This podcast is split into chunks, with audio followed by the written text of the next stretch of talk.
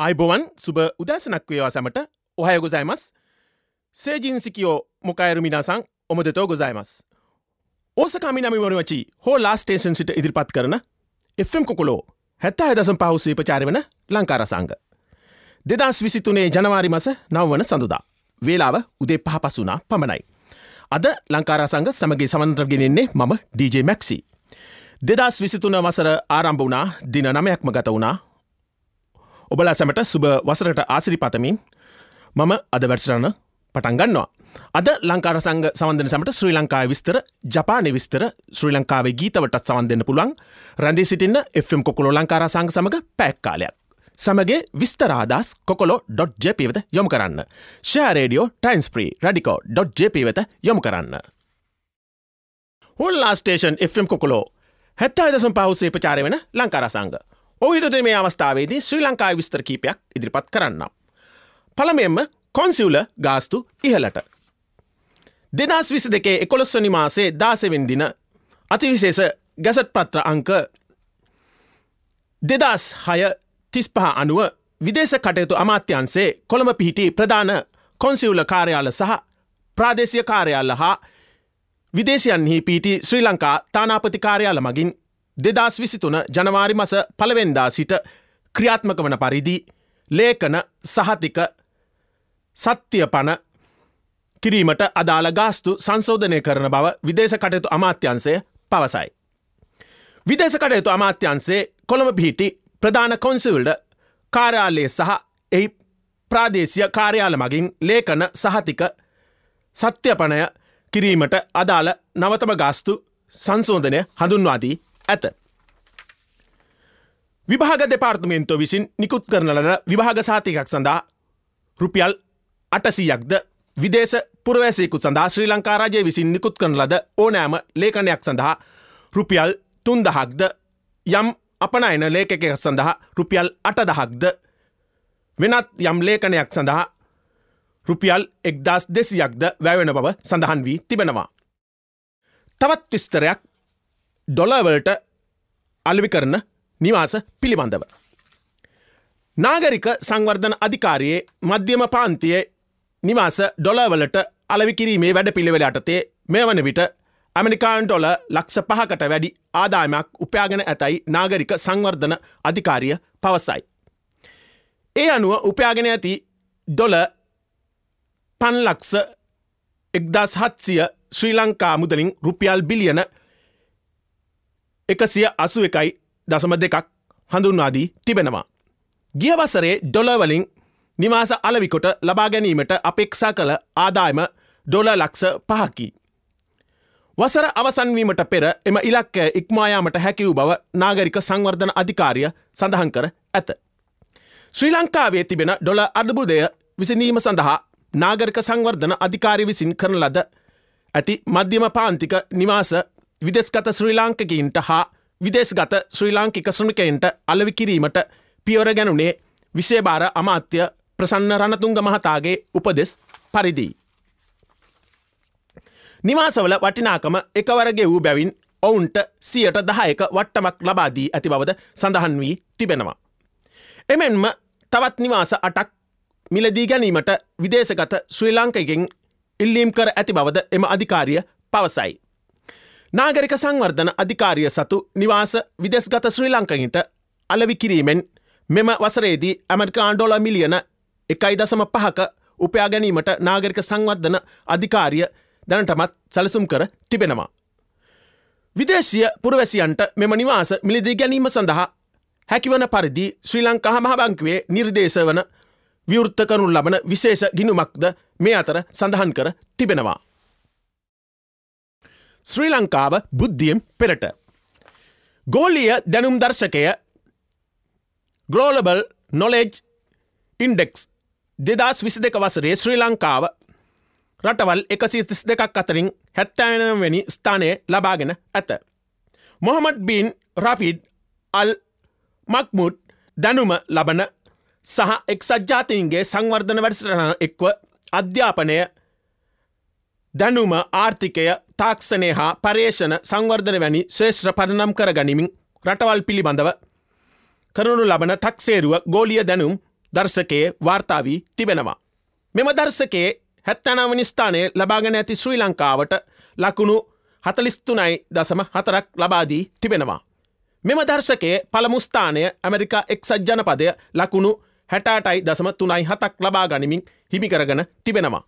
දෙවන ස්ථානය ලකුණු හැටාටයි දසම දෙකයි අටක් ලබා ගනිමින් ශිෂ්ටලන්තයත්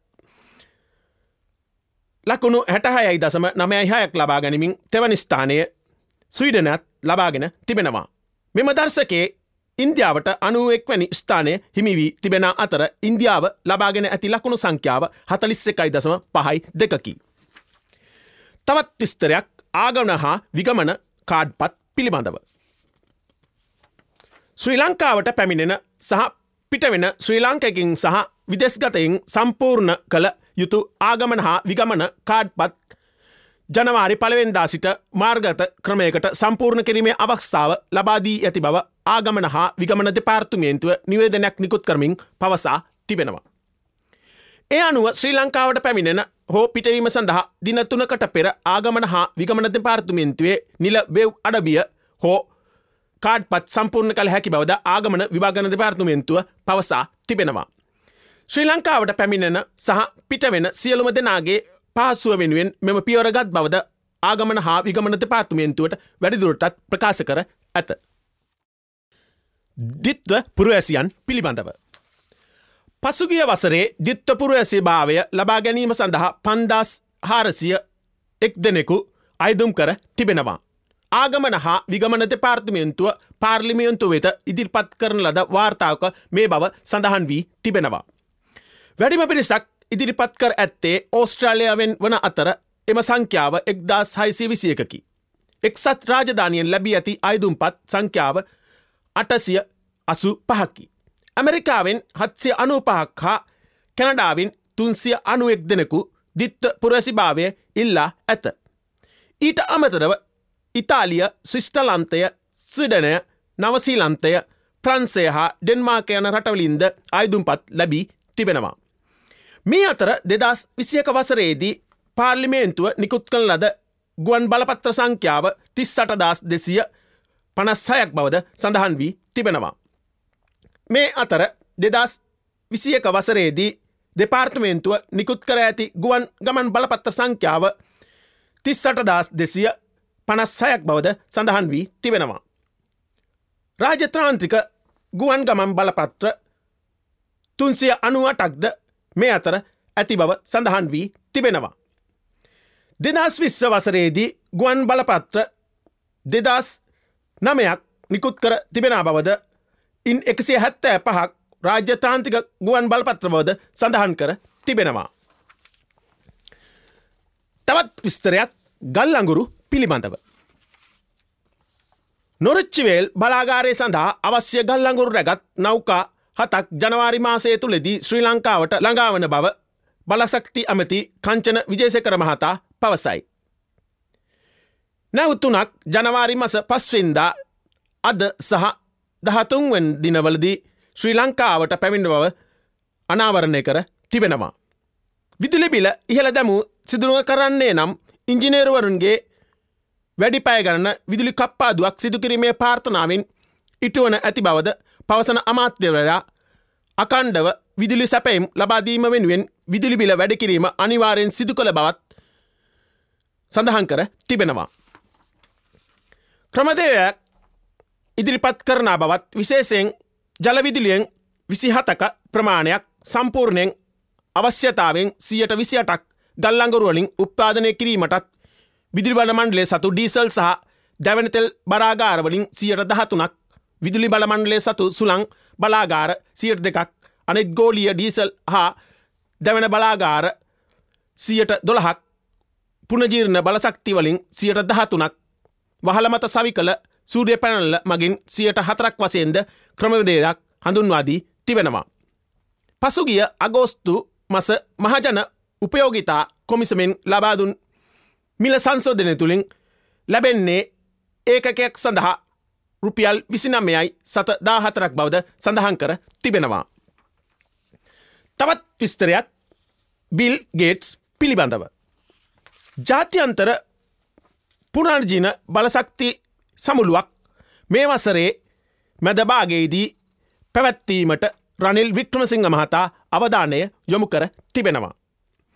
ඊට හදාළව සියල කටයුතු සම්පාධනය කරන ලෙස ජනාධිපතිවරයා දේශගුණික විපර්යාස පිළිබඳ ජාත්‍යන්තර උපදේශක එරික් මහතාට සහ ජනාධිපති උපදේශක රුවන් විජයවර්ධන මහතාට භාරදී තිබෙනවා.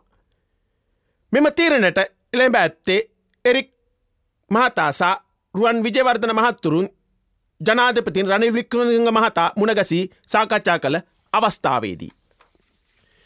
ලෝකයේ පුනර්ජීන බලසක්ති ශේෂත්‍රය නිරතව ප්‍රධානීන් රසකට ශ්‍රී ලංකාවට ආරාධනා කරනා ලෙස ජනාධිපති රනිල් වික්‍රමසිංහ මහතා එරික් මහතාට දැනුම්දී තිබෙනවා. එම සමුළුවට පැමිණෙන ප්‍රධාන ආනයන නිල්ධාරින් සමඟ සාකච්ඡා කොට පුනර්ජීනිය බලසක්තිී ජියුණු කිරීම සඳහා සැලසුම් කර ඇති බව දේශගුණික විපර්යාස පිළිබඳ ජනාතිපති උපදේශක රුවන් විජයවර්ධන මහතා ප්‍රකාශ කර තිබෙනවා. එසේම ලෝක සුප්‍රකට ව්‍යාපාරික වන බිල්ගේට්ස් මහතාද ශ්‍රී ලංකාවට ආරාධනා කිරීමටත් ඔහුග සමඟ එක්ව දේශගුණික විපාර්යාස කළමනකාරණ වැඩසටනක් ආරම්භ කිරීමටත් මෙයිදී තීන්දුවී ඇත.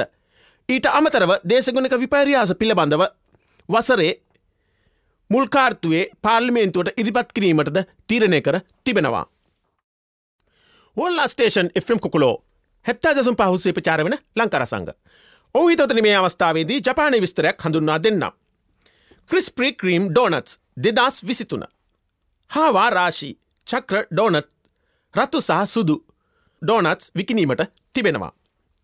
ජනවාරි මස දහත්වෙන්දා ක්‍රිස්ප්‍රී ක්‍රීම් ඩෝනත්ස් විසින් දෙදස් විසිතුන වසරේ හාවා විසින් අනුභවලත් වසර අවසානසා අලුත්තවුරුදු සීමිත ඩෝනත්ස් හාවා කිරි සහ අලුත්තවුරුදු සැලසිරි රතු සහ සුදු ඩෝනස් ලකි ස්ට්‍රෝබෙරි රිං නිකුත් කර තිබෙනවා. හාවා කිරී යනු රාසි චක්‍රයේ හාවාගේ රූපය සහිත ඩෝනට්සය. එය සුදු හාවෙකුගේ හැඩය ඩෝනට් එකකි. හිමමෙන් පෙනෙන සුදු චොකලට් සහ පොහොසත් පෙන්රස කුරීම් ඇස් සහනාසය ස්ට්‍රෝබෙරි සෝස්වලින් වර්ණාලේප කර තිබෙනවා. හුරුබුහුටි රෝස චොකලට් සහ කන්න එකතු කර තිබෙනවා. ටේකවුට් සඳහා යෙන් තුන්සිය තිස් හතරක් සහ ඊටින් සඳහා යෙන් තුන්සිය හතලිස් එක බවද සඳහන් කර තිබෙනවා. ලකි ස්ටෝබෙරි රිං යනු රත්තු සහ සුදු ඩෝනට් එකක් වන අතර එය අලුත් අවුරුදු සැලසිරි ලෙස සලකා තිබෙනවා. පැනිරස සහ ඇඹුල් ස්ට්‍රෝබෙරි සෝස් ප්‍රබෝධයකින් පැනිරසයකින් සහ කිරිසුදු චොක්ලට් පදනම අතිජ්ජානක කරයි. සීත කළ වියලන ලද ස්ට්‍රෝබෙරි හැඟීමක් එක් කරයි. තනි අයිතිය මිල ටේක් කවුට්ටදා දෙසිය හැත්තෑවක් සහ ඊට්ටින් සඳහා යෙන් දෙසිය හැත්තැපා බවද සඳහන් කර තිබෙනවා. හෝල්ලා ස්ටේෂන් එම් කොකුලෝ හැත්තෑ දසම් පහුසේ ප්‍රචාර වන ලංකාර සංග අද වැඩසන ජිපත් කන්නේ මම මැක්සි. ගෝලිය කෝවිඩ් අවධානම පිළිබඳ මතක් කර දෙන්නම්. ගෝලිය වසයෙන් කෝවිඩ් අවධානම පහව ගොස් නැති නිසා ඕනෑම අවස්ථාවකදී ශ්‍රී ලංකාව තුළ වෛරසය ව්‍යාප්තිවේ හැකි බවත් කෝවිඩ් සමඟ ජීවත් වන නිසා වෛරසයෙන් ආරක්ෂාවීමට කෝවිඩ් මර්ධන එන්නතක් ගතයුතු බවත් සෞඛ්‍ය අමාත්‍යන්සේ වසංගතරෝගි විද්‍යාන්සේ ප්‍රධානී වෛද්‍ය සමිත ගිනිගේ මහතා ප්‍රකාශ කර තිබෙනවා. කෝවිඩ් වෛරසයෙන් ආරක්ෂාවීමට සයිනෆෝම් වර්ධකමාර්තාවක් ඕනෑම සෞඛ්‍ය වෛද්‍ය නිල්ධාරි කාර්යාලයකින් ලබා ගැනීමට අවස්ථාව සැලසී තිබෙනවා. එන්නත් කරනය සම්පූර්ණ කර තිබේ නම් කුමන හෝ කෝවිඩ් වෛරසයක් ප්‍රබේදයක් පැමිණියත් ආරක්ෂාවක් තිබෙනා බවත් වයිස අවුරුදු දහටට වැඩි පුද්ගලෙන් මේවනතෙක් කෝවිඩ් මර්ධන එන්නතක් ගෙන නැති නම් එන්නත් කරනය වැදගත් බවත් ප්‍රකාශ කර තිබෙනවා. කුමන කෝවිඩ් වෛරස ප්‍රබේදයක් පැමිණියත් මුව ආවරණ පැළඳීම දෑත් පිරිසුද තබා ගැනීම දුරස්ථව සිටීම යනාදී මූලික සෞඛ්‍ය පුරුදු අනුගමනය කරන්නේ නම් වෛරසෙන් ආරක්ෂාවීමට හැකි වනවා. රට තුළ කෝවිඩ් වෛරසේ අඩුවක් පැවිතීමත් සමඟ පුද්ගලයෙන් මුව ආරණ පැළඳීම ඇතුළු මූලික සෞඛ්‍ය පුරුදු අමතක කර ඇති බවත් දක්නට ලැබෙන අතර නැවත එම මූලික සෞඛ්‍ය පුරුදු අනුගමනය අත්‍යවශ්‍ය කරුණක් බවද්ද හෙතම තවරදුරටත් ප්‍රකාශ කර තිබෙනවා. හෝල්ලා ස්ටේෂන් එම් කොකොලෝ හැත්තෑ දසම් පහුසේ ප්‍රචාර වුණ ලංකාර සංග අදත් පැක්කාලේ නිමාවට පත්වෙනවා. ජපානයේ නිමාඩු දිනයක් සේජින් හොහි කියලා ජපන් භාසාාවෙන් හඳුන්වනවා අවුරුදුස්ස ලැබූ අය සමරණ දිනය. අධික සීතල කාලය ජනවාරි මාසය ඕසක ප්‍රාන්තයේ කොරුණාවෛරසය පැතිරීම වැඩිවී තිබෙනවා ප්‍රවෙස් සම්වෙමු සෞඛ්‍යනීතිරීති පිළිපදිමු. සැබට සුප සතිකට ආශ්‍රිපතමින් සමුගන්නා මම මැක්සි බයිබයි.